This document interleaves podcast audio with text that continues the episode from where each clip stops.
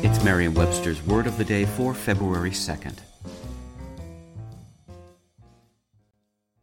Today's word is prognosticate, spelled P R O G N O S T I C A T E. Prognosticate is a verb that means to foretell from signs and symptoms, to predict. It can also mean to give an indication of in advance, to foreshadow. Here's the term used in a sentence from the Baltimore Sun by Cal Thomas. What is it about pundits that they are so often wrong, including in the United States, but they get to keep prognosticating anyway? The word prognosticate, which comes from the Greek word prognostikos, meaning foretelling, first appears in English during the 15th century.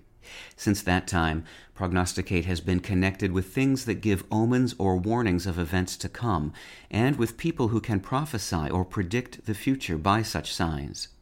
Shakespeare used the prophesy sense of prognosticate in the sonnet that begins, Not from the stars do I my judgment pluck, with these lines Of thee this I prognosticate, thy end is truth's and beauty's doom and date.